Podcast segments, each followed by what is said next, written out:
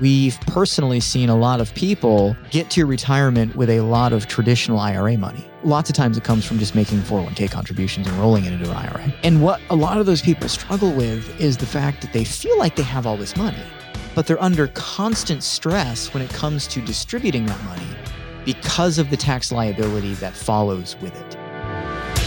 Over 56% of Americans don't feel like they're on track to retire comfortably. And it's no surprise. Retiring with confidence is not as simple as it used to be. That's why each week we talk about the many challenges of modern retirement and share some of the best strategies for overcoming each and every one. So that you can make sure you're putting your hard earned savings towards the retirement of your dreams. I'm Brandon. And I'm Brantley. Welcome to Retire with Confidence. For more, be sure to visit retirewithconfidencenow.com. So, you ready to talk about Roth IRAs? I'm ready to talk about Roth IRA conversions. Ooh, even better. It's a titillating episode. It's a fun subject for a lot of financial advisors to talk about. yeah, not as much fun to figure it out, though. Yeah, yeah. But we have come today with uh, a list of uh, five Roth conversion tips for mm. everybody mm. out there to capitalize on as we get to the end of the year. As we approach the end of 2023 and into 2024, we have no idea when you'll see this video, but at least for a little while, it will be completely relevant. That's why we put 2023, 2024 in there because well, we got to sure. cover. Yeah. got to cover the bases. I don't yeah. know. You may not find this until February. So, tip number one coordinate your deductions and credits. All right, tip number two. No kidding. I'm kidding. We'll go into a little more detail. Yeah, we probably should. Do what that. do you mean by that, Brandon? Yeah, I should so, be a good co-host and stop being so sarcastic. yeah, that's that's gotten us far for for ten years. A lot of people get into this mindset that a conversion is kind of an all or nothing endeavor. A Roth conversion. Yes, yes, a Roth okay. conversion. So if we use those words today, we really have to be careful if you got $500,000 in a traditional IRA and you want to do a Roth conversion, there's a lot of people who just assume, well, I'm going to have to convert $500,000 of my IRA to a Roth. And you don't have to go about it that way. Right. You can absolutely break it up into multiple conversions. And a, a prudent approach here would be hey, I have a certain number of deductions. Mm-hmm. Or perhaps there's credits that I have uh, at my disposal. Um, these could be things like I bought a car at a certain weight and mm. I'm going to do depreciation on that, which will help lower my overall tax liability. Uh, you own a business first. Yes. Okay. Yes. yes. Yes. I own a business. No, I, mean, I bought a car. You, you own a business. You have a legitimate reason to have a business vehicle.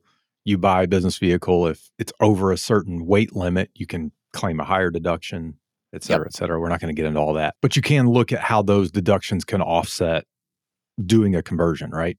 Correct. Correct. You can do that. Before we get uh, get a little bit further down the road, let's talk about generally Roth conversions and why people do them, why it's become such a big thing. Let's just talk about that in general. So, do you want to pay taxes on the harvest or on the seed, my oh, friend? Oh, there you go. We've been doing this way too long. That's a deep, that's a deep pull, sir. Yeah. So, traditional IRA, you take a deduction from the contribution that you make.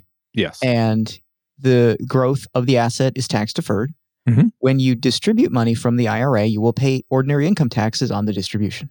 Right. So let's say you're 65 yep. and you've got a $500,000 IRA and you want to take $50,000 out. Mm-hmm. Then that $50,000 is included in your taxable income for that year. Yes, it is. So, so you will pay taxes on that. Um, it is counted as part of modified adjusted gross income, so it could impact taxability for Social Security income. Right. Um, there's there is tax liability on money that comes out of an IRA, traditional right. IRA. Now you can you can take deductions or, or a traditional IRA or a rollover IRA. Yes, if it's coming from a if you if you had a four hundred one k, you left that job, you you rolled it over to an IRA, and assuming it was a pre tax, we're, we have got we got all these caveats now because we keep adding the the powers that be keep adding things. So um, you you roll over your 401k to an IRA, it's treated the same way as the deductible, as Brandon would call it, IRA, because it's technically money that was deductible from your pay. Um, so you still owe taxes on it. You've never paid taxes on that money, and mm-hmm. now you get to pay taxes on the harvest. Yes, which, yes, which is probably a bigger number. Hopefully, it is. Otherwise, well, the whole IRA was a waste of time. Right. But um, yeah. So alternatively to that, with a Roth IRA, you do not get a deduction for the contribution, Correct. but the growth inside the IRA is again tax deferred. Mhm. And if you reach the appropriate age, 59 and a half, you can take distributions out of the Roth IRA completely tax liability free, income tax liability free. So that allows you to grow, hopefully, a substantial pot of money through the appreciation of the assets that you own. Mhm. And then you take income. So in your earlier example, you got $500,000 of hard asset in the IRA. You want to take $50,000 out. All $50,000 is tax free to you. Right. Right. You will not owe any income taxes on that. And again, I mentioned modified adjusted gross income. It does not impact that. So it has no bear no impact on the taxability of your social security income. So Right. strategically, if all of your income that you are distributing from an IRA is Roth IRA, and let's say you've got $25,000 of social security income. Mhm. So you've actually got $75,000 of income Right.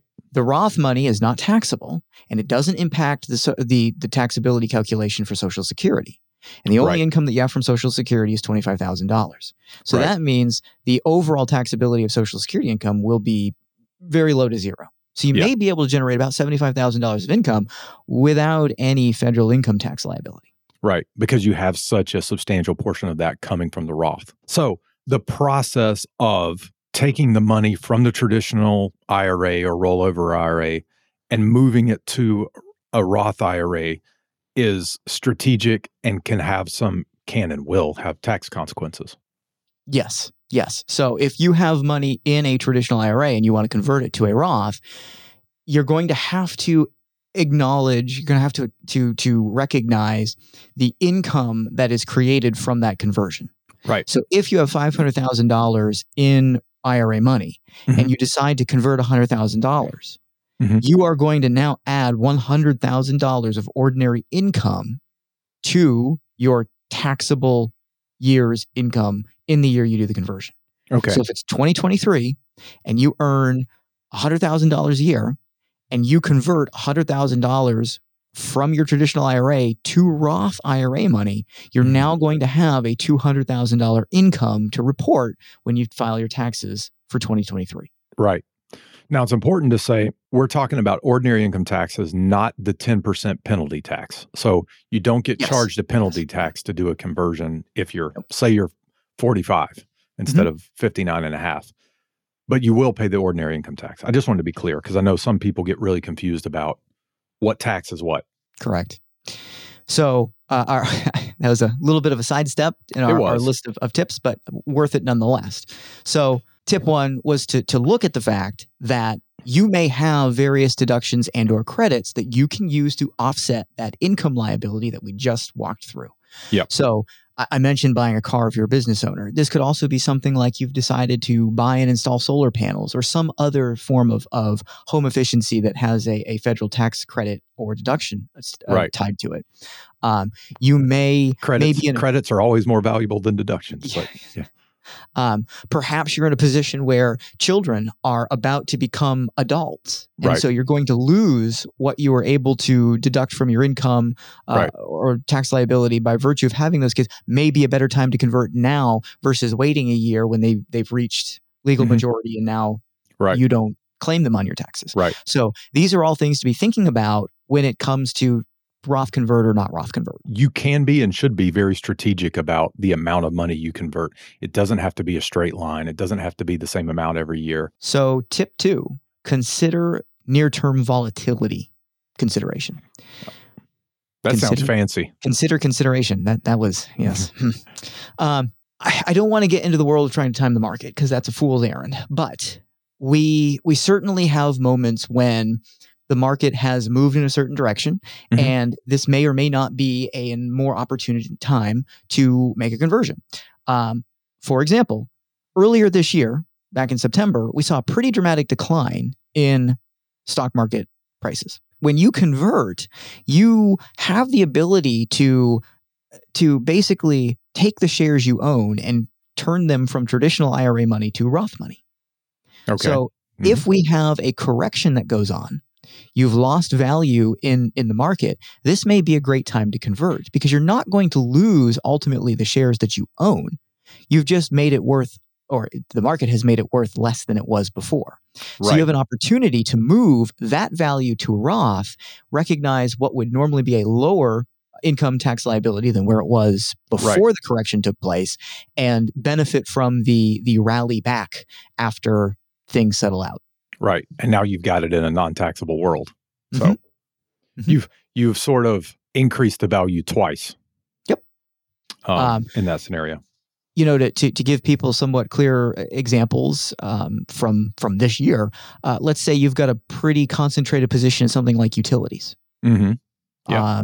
Because you you like the dividends that utilities pay. Right. Uh, been a bad year for utilities, and Mhm. the the reason for that has been been, a bad year for bonds. reason for that is interest rates being what they are. A lot of people moved out of utilities and into things like treasuries because Right. they, the yield was similar, but the, the risk of losing value was far less in the treasury than, than utilities would be. Right. So utilities took a bit of a bath throughout a large portion of this year. Mhm. So if you've got a position comprised of utilities in your portfolio, maybe a great time to decide, hey, we're going to move that to the Roth Right. Right. because it's, please- it's been beaten down. Yeah, we should add, please don't take any of this as individualized advice. We're just Yes. speaking generally about a sector because we know what happened this year. We are here to spark the inspiration, not give you the ultimate execution idea. N- definitely not. And this isn't a exhaustive list. I mean, these are just sort of the low hanging fruit that most people have access to. So, tip number three think about where your income is going. I know where mine's going, but anyway, yeah, that's a different topic, different show. If, if you work in an industry where your income is volatile, Right. or variable, better word, you or both. the, the awkward pause for me was waiting for the joke. Uh, so, we have firsthand experience with this. uh, maybe you qualified for a bonus that you really don't think you're going to qualify for next year. Right. Probably not a good time to convert. Right. Maybe you had a bad year. Maybe you know some some things that that that were looking good fell apart and your income went down. If Yeah. that's the case, maybe a great time to make a Roth conversion. Or, or a larger one than you anticipated because these are Yep. again these calculations you can you can figure this out pretty closely as to what your tax liability is going to be if you've been tracking everything and you know you have a reasonable accounting system set up um Mhm. and a and a decent tax advisor you can Yep. you can know before you get to the end of the year kind of how to slice this up to maximize the advantage for you going forward the other other piece here is maybe you know you've qualified for some sort of bonus, but you're not going to get paid until the first quarter of the following year. yeah that that's a lot of people And very common you've you want to make a conversion, but you're worried about how you're going to pay the tax liability on the conversion. Right Because the worst advice we could ever give you is make the conversion and withdraw more money from your IRA to pay the, the tax liability. That's Right. that's a cascading field of horror. You're just cam- compounding your problem. Yep. Yeah. What you really want to do is you want to make the conversion and have the money set aside somewhere outside of IRA money to pay the tax liability that's going to come due by virtue of the conversion. Yes. So, if you're sitting in a position where you know this bonus is coming in and it's not money that you need to live, this may be a great opportunity to raise the funds, so to speak, to pay for the conversion Right. or pay for the additional conversion.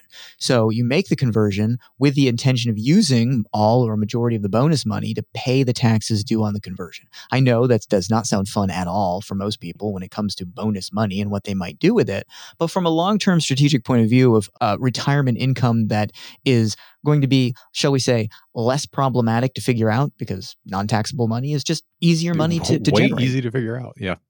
So yes, this is this is pulling all the instant gratification that could ever exist out of a bonus. Mhm. Understood, um, but a, a worthwhile pursuit for some people. Not as much fun as a swimming pool. Not at all. It is what it is. I just Great watched joke. Christmas Vacation the was other gonna day. say, so- this time. Timely reference. well, at that point, you got to hope the bonus is a bonus and not a fruit of the month club uh, subscription. So Jelly of the month, sir. jelly, sorry, jelly of the month. jelly of the month. Uh, All right. So number four, you should probably hold off on your conversions until near the end of the year. And the the reason for this is a lot of the stuff we've already built up to this point.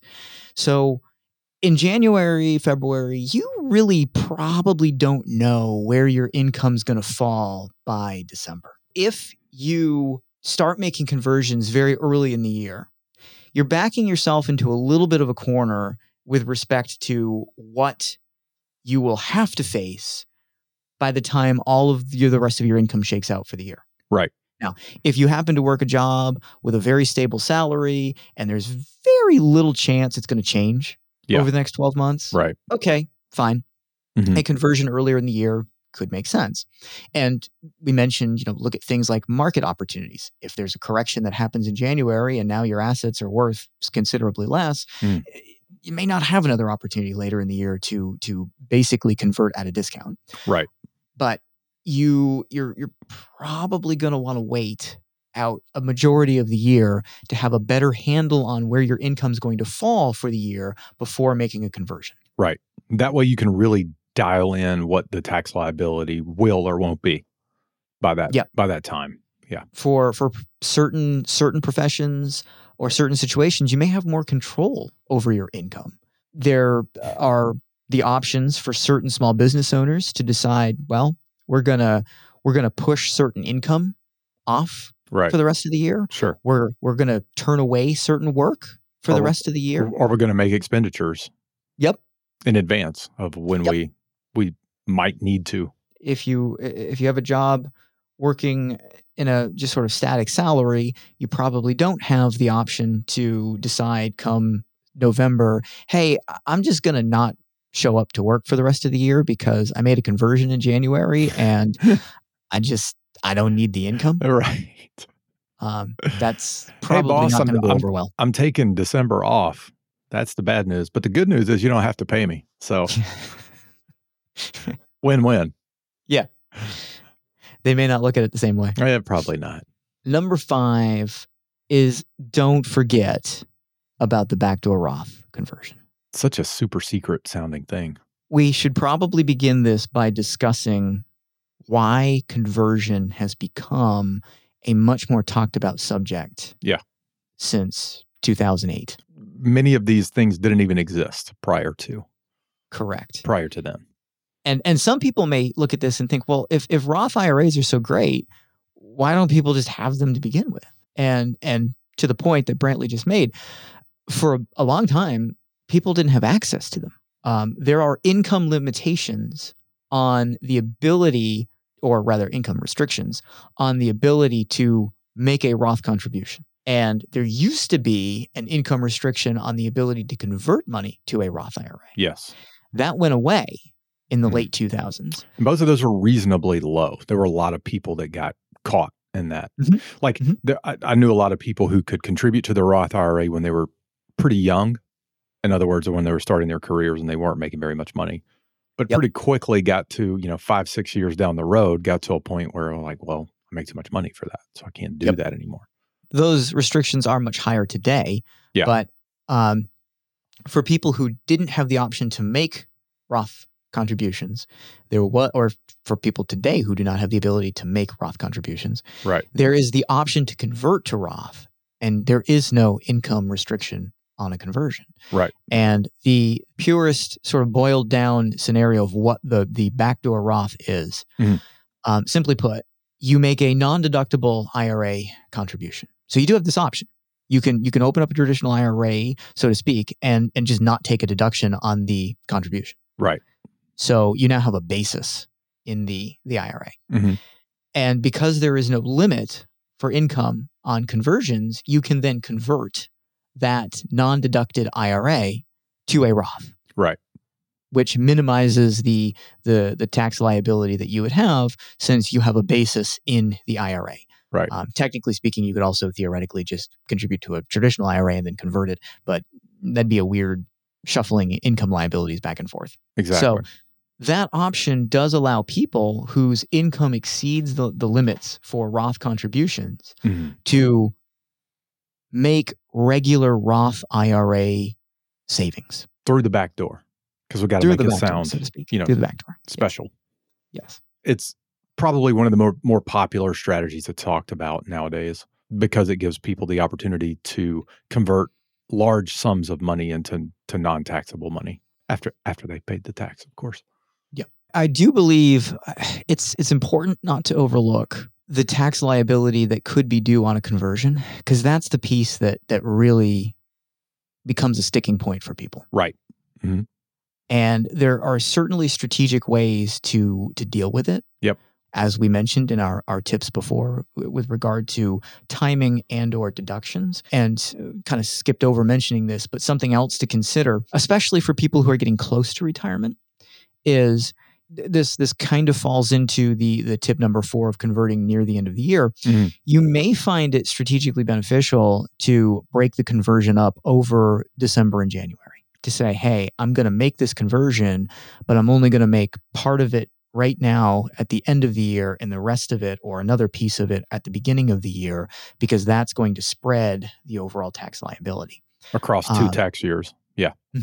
and and keeping income in mind maybe you're $25,000 away from the next tax bracket so let's make sure that our conversion is no more than that because we don't want to up the ante on the actual tax percentage that we're going to fall into We want to walk it right up to the edge. all that being said roth iras are definitely useful tools as a retirement income planning Absolutely. uh, strategy. The lack of taxability on the distribution creates a lot of flexibility and breathing room. And we've personally seen a lot of people get to retirement with a lot of traditional IRA money. yes. Um, lots of times it comes from just making 401k contributions and rolling it into an IRA. Yep. And what a lot of those people struggle with is the fact that they feel like they have all this money, but they're under constant stress when it comes to distributing that money. Yeah. Because of the tax liability that follows with it. There's a big question mark hanging over the balance. They don't Yep. really know what it is. And the majority of the time, you're taking people who have never spent much time thinking about income and tax liability. It's Right. always been taken care of automatically for them. Yeah. They they filled out forms with HR. There's an automatic deduction. It's the money they take out of me, as some people like to say. Yep. And they they they got to the end of the tax year. They had their tax guy do their taxes and tell them, well, this is how much you owe or how much you're getting back. Yep.